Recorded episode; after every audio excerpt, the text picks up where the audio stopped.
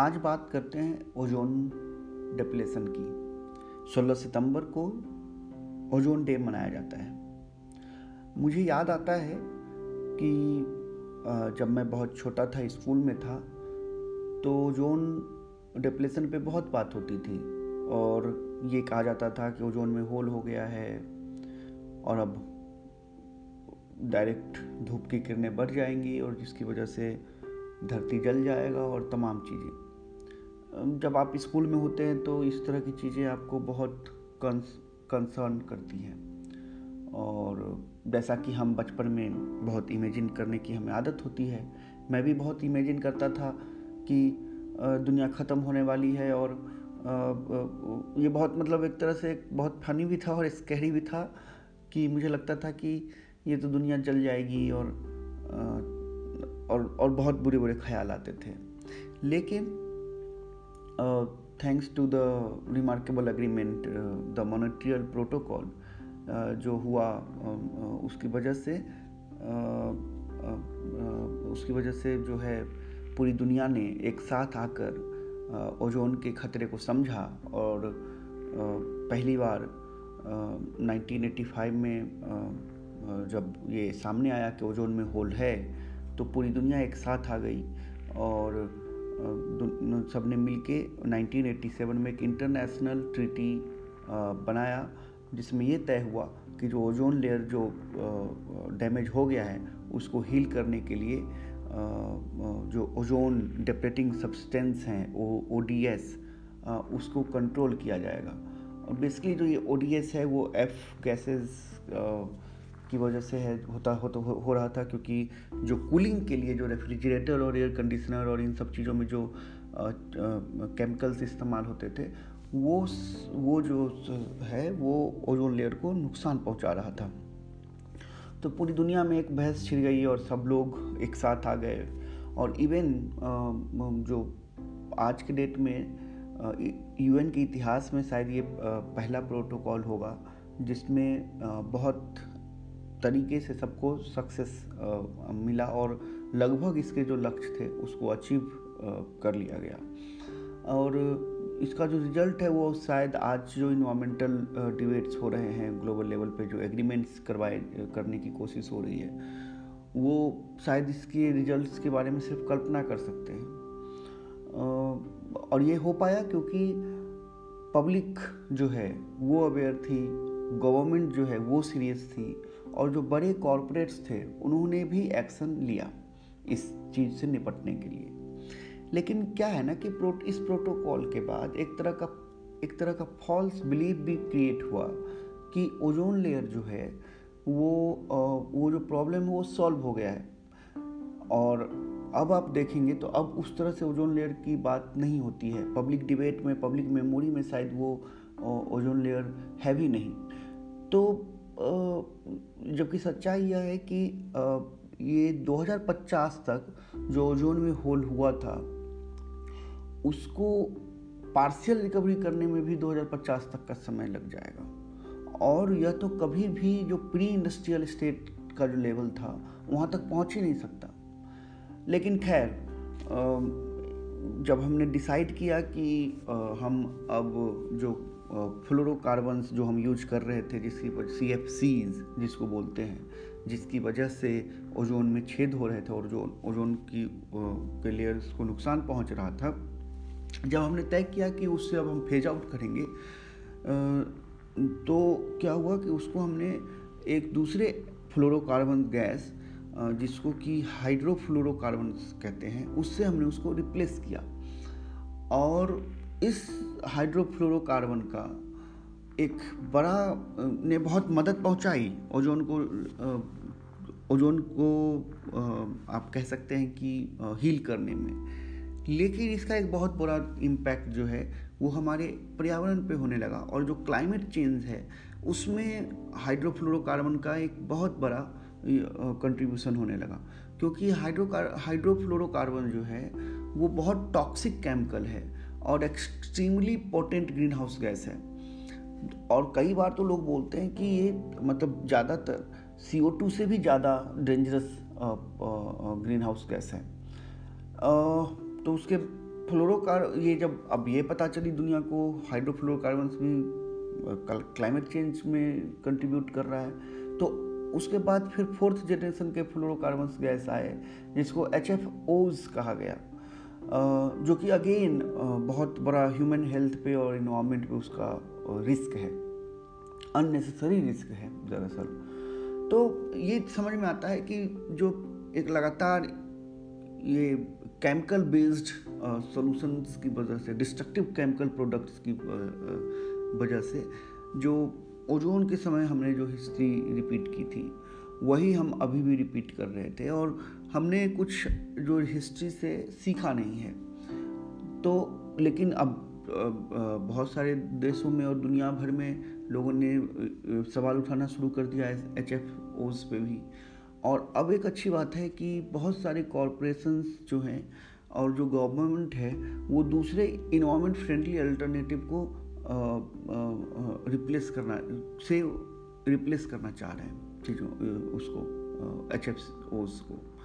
और एक अच्छी बात ये भी है कि इस तरह का जो इन्वायरमेंट फ्रेंडली अल्टरनेटिव है, वो ऑलरेडी मौजूद है, जो ना क्लाइमेट चेंज को इम्पैक्ट करता है और न, और ना ओजोन डिप्लेशन को इम्पैक्ट को बढ़ाता है। और यह एक सही समय है कि जब आप एक एक्सेप्टेबल अल्टरनेटिव को अपनाएँ। और इसमें कई वैज्ञानिक, कई सारे लोग डिबेट भी करते हैं कि नहीं ये सस्टेनेबल नहीं है, ये बहुत अल्टरनेटिव अच्छा नहीं है। लेकिन सच मानिए तो जो नेचुरल रेफ्रिजरेंट्स जिसको बोलते हैं, वो एक बहुत बेहतरीन बेहतरीन सोलूसन है। और ये नेचुरल रेफ्रिजरेंट्स जो है, वो एनर्जी एफिशिएंट भी है एच से।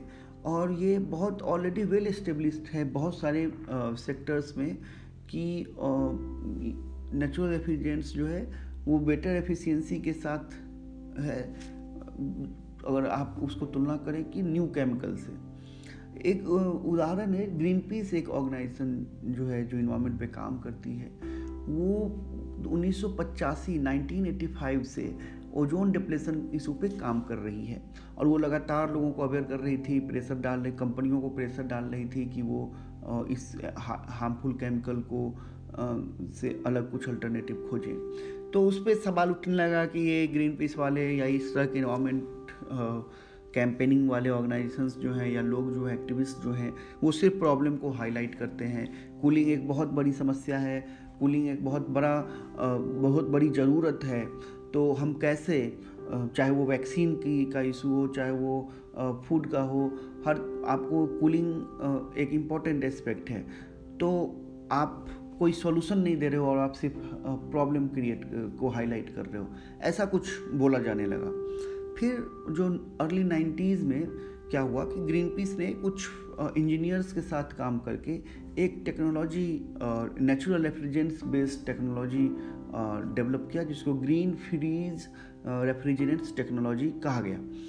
और और यह टेक्नोलॉजी ने, इस टेक्नोलॉजी ने बताया कि क्लाइमेट फ्रेंडली अल्टरनेटिव जो है वो अवेलेबल हैं।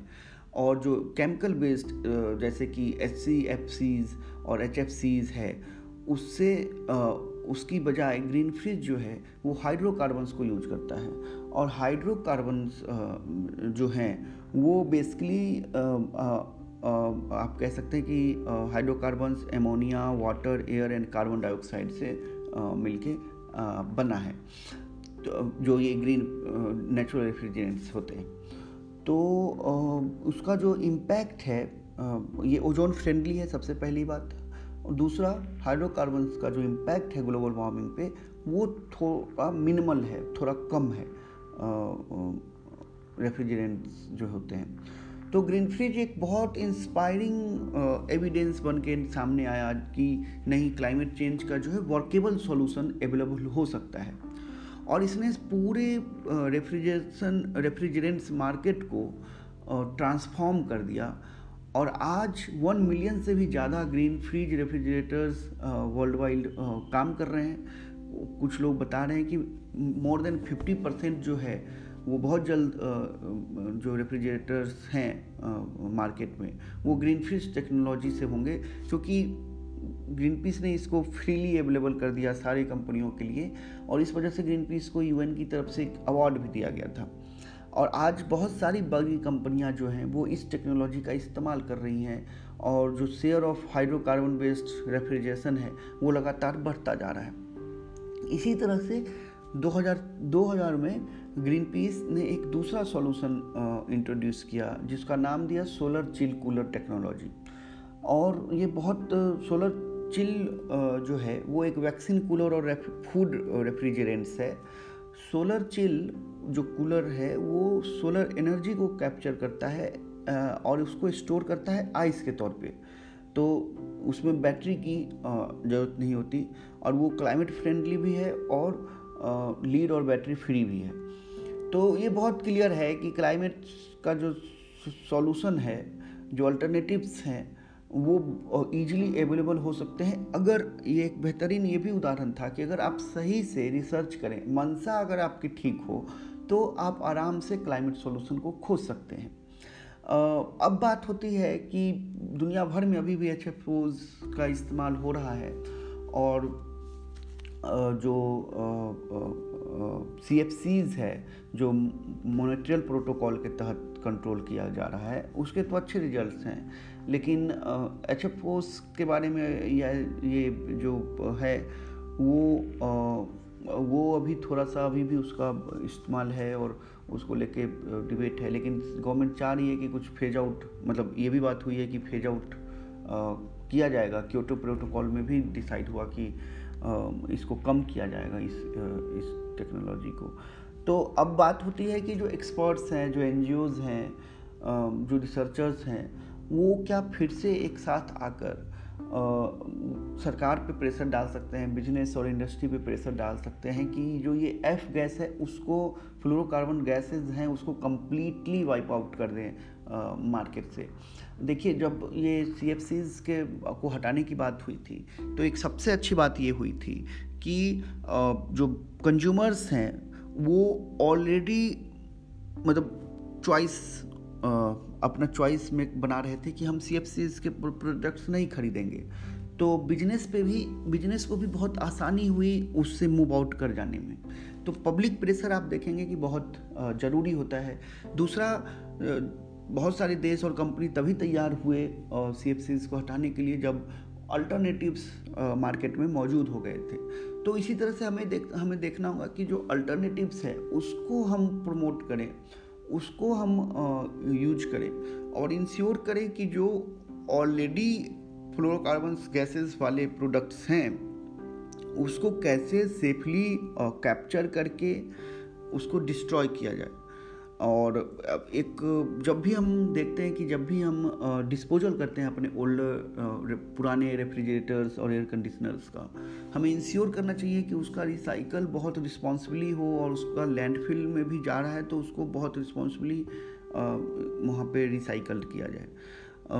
जिससे कि कम से कम उसका रिस्क हो कि वो क्लाइमेट को और ओजोन हार्मिंग जो गैस है उससे निकल निकल के वो एटमोसफियर में जाए।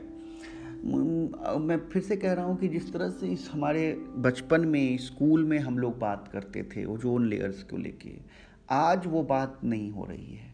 आज ओजोन पे कोई बात नहीं हो रही है। आज इस पर भी बात नहीं हो रही है कि ओजोन को बचाने के चक्कर में आप क्लाइमेट को नहीं ख़राब कर सकते हो। हमें ओजोन भी बचाना है, हमें क्लाइमेट चेंज को भी रोकना है। ये नहीं हो सकता कि चलो ठीक है, ओजोन के लिए हम ओजोन को बचाने के लिए क्लाइमेट चेंज करते रहे। लेकिन निश्चित तौर पे ओजोन के बचाने से बहुत सारे डेथ्स हमने बचा लिए।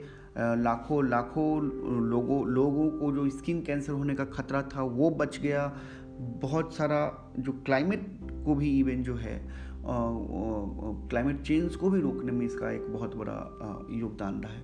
तो उसी तरह का एक बड़ा मूव बड़े मूवमेंट की ज़रूरत है। हमने देखा है कि मोनोट्रियल प्रोटोकॉल जो है वो सक्सेस हुआ, क्योंकि जो आम लोग थे कंज्यूमर्स थे गवर्नमेंट था और कॉरपोरेशंस जो बिग थे बिग कॉरपोरेट्स थे, वो सबने मिल काम किया। और हमें ऐसे ही सॉलिडेरिटी की ज़रूरत है क्लाइमेट चेंज से भी और लड़ने के लिए और ओजोन को भी बचाने के लिए।